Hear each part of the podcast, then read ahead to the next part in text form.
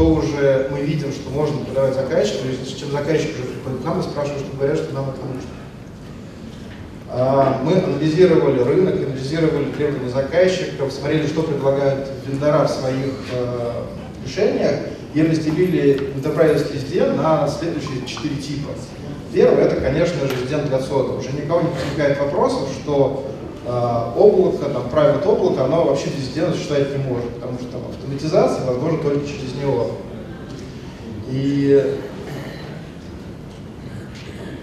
следующий тип это киллер SDN. Наверное, самое близкое это тому, что принято называть операторством SDN, потому что крупного enterprise у него есть тот же WDM, у него есть тот же PLS, и все те же кейсы, которые срабатывают для enterprise в виде там whiteboxing, в виде сквозного администрирования, автоматизации, они здесь тоже работают.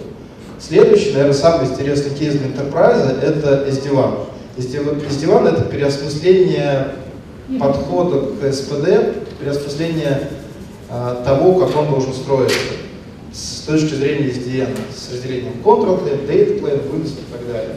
И последний кейс — это пакет-брокер. Это брокеры — это отвод трафика на всевозможные системы аналитики, безопасности, и э, SDN в своей базе решает эти задачи. Ну, отдельным блоком здесь стоит импортозамещение. Э, Крока есть заказчики, которые попадают в санкционный список, и для них несколько лет назад развитие сети в некоторых направлениях просто в тупик, потому что нельзя. И благодаря SDN появились там в России компании, тоже Redfinet, Fix, которые, которые делают продукт, который в чем-то уже готов, в чем-то вот-вот будет готов. И мы подписали с Redfinet а, партнерство как раз в рамках импортозамещения для подобных заказчиков. Мы вернемся к SDN в облаках. Для Крока SDN начался 8 лет назад с технологического партнерства с НИЦИР. НИЦИР это та компания, которая придумала эти три буквы и в дальнейшем была куплена в январе. А, почему у нас а, возник тогда SDN? Потому что строили облако. А облако кто строил? Облако строил IT, DevOps, разработка. И они решали те задачи, которые перед ним стояли, теми средствами, которые они могли. И поэтому они пошли и построили свою наложенную сеть. Там появились дополнительные сетевые абстракции типа Gateway Node, Service нодов, появились особенности подключения физической сети, и они обходили теми средствами, которые могли. А, в текущий момент эта собственная разработка нам выросла в трехключевое облако. Одно это КВМ, второе это э, VMware Sphere, третье это Hyper-V но изначально приходили к SDN, SDN для снятия ограничения в 4000 вламов и вижен всего этого, вижен облака со стороны DevOps. Сейчас, на, ну, не сейчас, а на ноябрь прошлого года в этой сети было создано 730 изолированных сетей в рамках клауда. И сейчас возникают задачи, связанные с дальнейшим развитием, адаптацией, потому что оверлей — это разделение. У, вас, у нас есть оверлей, это та наложенная сеть, underlay. Что делали DevOps? Они пришли, построили оверлей, построили так, как они это видели, а по underlay сказали, там что-то непонятно, сетевики сделайте. И в результате с тех пор история про то, что есть две команды, одна отвечает за оверлей, за виртуализацию, вторая команда отвечает за сеть. А, и одна из э, Куда это дальше может двигаться, это к конвергентному дата-центру, когда эти оба уровня будут схлопнуты в одно. И кроме того, если мы говорим про стоимость за порт, то 5 лет назад интерконнект между коммутатором и Sony это был десятка. Сейчас на всех слайдах это там 40 гигабит или сотка, но стоимость она не стала такой же.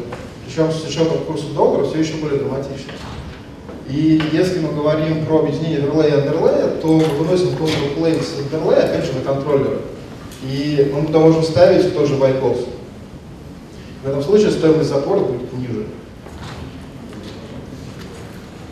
А, это слайд уже Brainful.net. Они предлагают следующие четыре шага в переходе с классического оверлея на совмещенную парадигму конвергентного дата-центра. На первом-втором шаге происходит э, замена коммутаторов доступа, куда подключается гипервизор, куда подключается bare metal сервера на OpenFlow коммутаторы. Эти OpenFlow коммутаторы управляются контроллерами, и если оверлей нужен, он по-прежнему остается в этой сети. На третьем шаге э, происходит замена виртуальных свечей на гипервизоров на проприетарные решения, которые зачастую более производительны, чем классического VS. И в этом случае уже виртуальная, наложена виртуальная сеть и э, физическая сеть, она становится одним единым целым. Она управляется с контроллера, и оверлей здесь уже просто не нужен.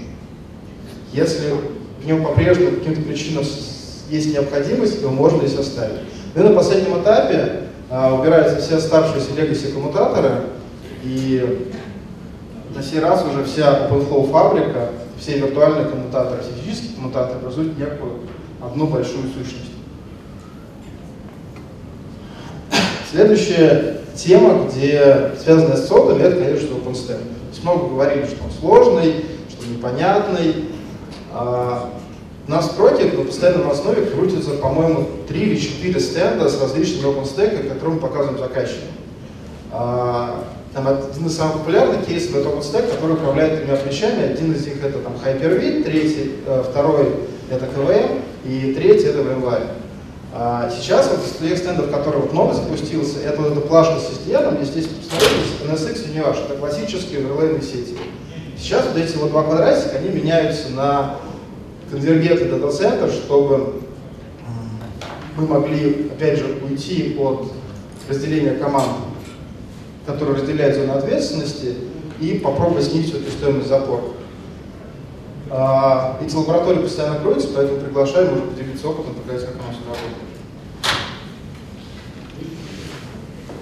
С технологической точки зрения стирание границ между оверлейной и андерлейной сетью может приводит к минимизации времени сходимости, потому что у нас сначала сходится андерлей, потом оверлей, а все это происходит сквозняком. И э, оптимальные пути прохождения трафика это вот то, что говорили на слайде с новым облаком, когда у нас 98%. Когда у нас э, SDN и когда у нас сок с большой нагрузкой на интерлинки, интерконнект между коммутаторами, мы можем говорить об оптимальности прохождения трафика и с максимальной загрузкой каналов при использовании SDN. Ну и самое интересное это SD-WAN. Э, Гартнер в своем блоге говорил, что к 2019 году 30% enterprise будут использовать в своей сети SD-WAN.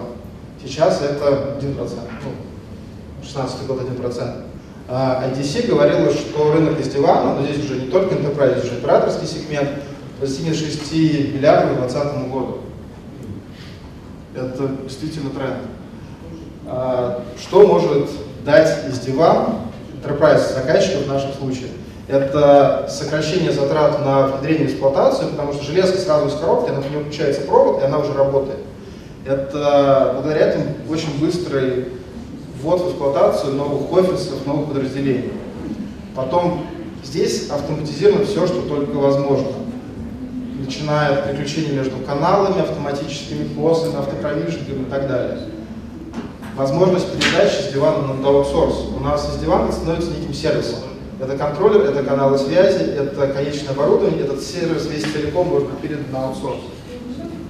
И независимость от типов канала с точки зрения медиа, по которому осуществляется подача канала, и от конкретного оператора. То есть мы можем брать и каждый месяц менять операторов в рамках того бандла, который, э, который подключается к конечному устройству.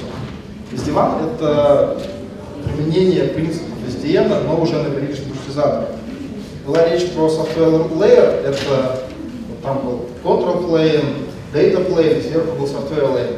Вот этот software layer, он в этом случае выносится на контроллеры. И именно с контроллеров осуществляется управление всем конечным оборудованием. А, именно контроллер управляет маршрутизацией трафика, управляет политиками и безопасностью.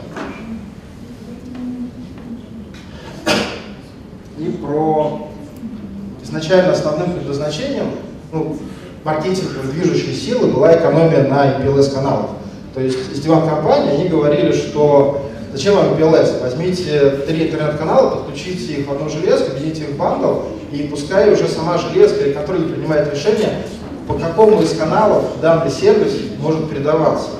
То есть э, для каждого сервиса выставляются критерии, которым должен соответствовать канал. И контроллер вместе с конечным оборудованием смотрит, данный канал соответствует этим требованиям или нет.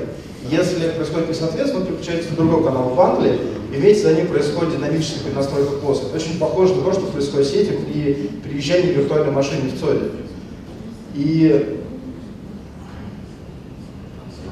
все это появилось, ну, вообще все эти компании, все эти кейсы появился где-то в 2012 году. А в 2014-2015 годах появились первые а, уже реальные проекты, и сам, сам по себе есть диван, он рос как технология. А, представители одного из ритейлеров, очень крупных, рассказывали, что в момент миграции на SD-WAN ключевым фактором для них казалось не экономия на каналах связи, а то, что за одну ночь они могли мигрировать 25 магазинов.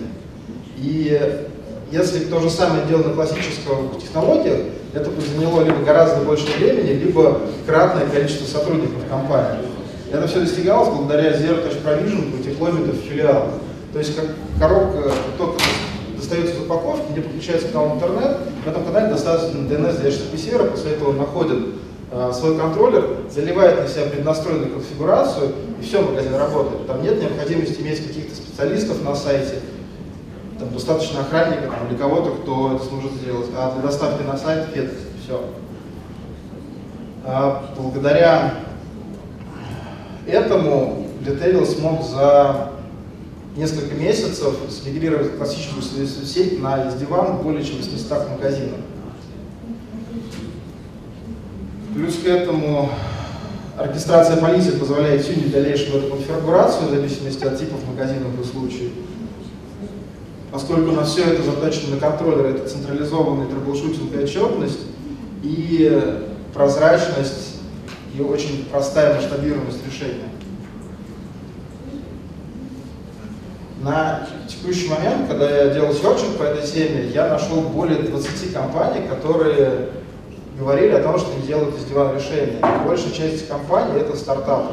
Это американские стартапы, которые э, выпустили свой продукт в 2014 году. Я с частью из них общался, они сейчас рассчитывают, ну, планируют выходить на российский рынок. Поэтому вот эта вот тема может Enterprise реализовывать не через операторов, а делать строить сам для себя потом уже меняется оператор или как трубку, а не как некого сервис-провайдера. Ну и последнее – это эволюция network packet брокеров. Я уже говорил, packet брокеры – это оборудование, которое позволяет отводить часть трафика в зависимости от критериев на систему аналитики, на performance-мониторинг, на систему безопасности, есть ряд классических вендоров, типа Gigamon или SSX, которые себя хорошо зарекомендовали на этом рынке, но у них очень проприетарное решение, у них дорогие коробки, сложная масштабируемость, потому что каждый раз нужно брать еще один, еще один модуль. Но все эти вещи SDN выполняет в своей базе.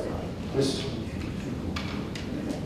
основным, основной движущей силой э, SDN на базе на, рынке трафик брокера будет как раз цена.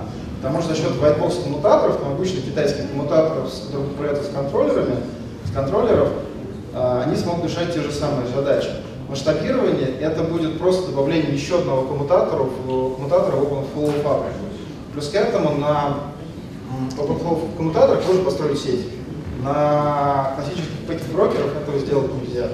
Поэтому в первом случае у нас две параллельные сети, а во втором случае у нас может быть там, одна монолитная сеть, либо какой-то DMZ-сегмент построен на базе SDN, который также отводит трафик. Эти брокеры, например, на базе BrandFunet могут обеспечить мэйчинг по L2 и 4 критерия, поддержку вывода трафика one-to-one, many-to-one, any-to-any.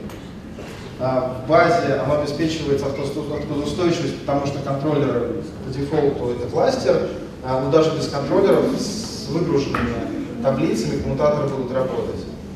И трафик инжиниринг позволит корректно выводить э, трафик по сети, не перегружая его.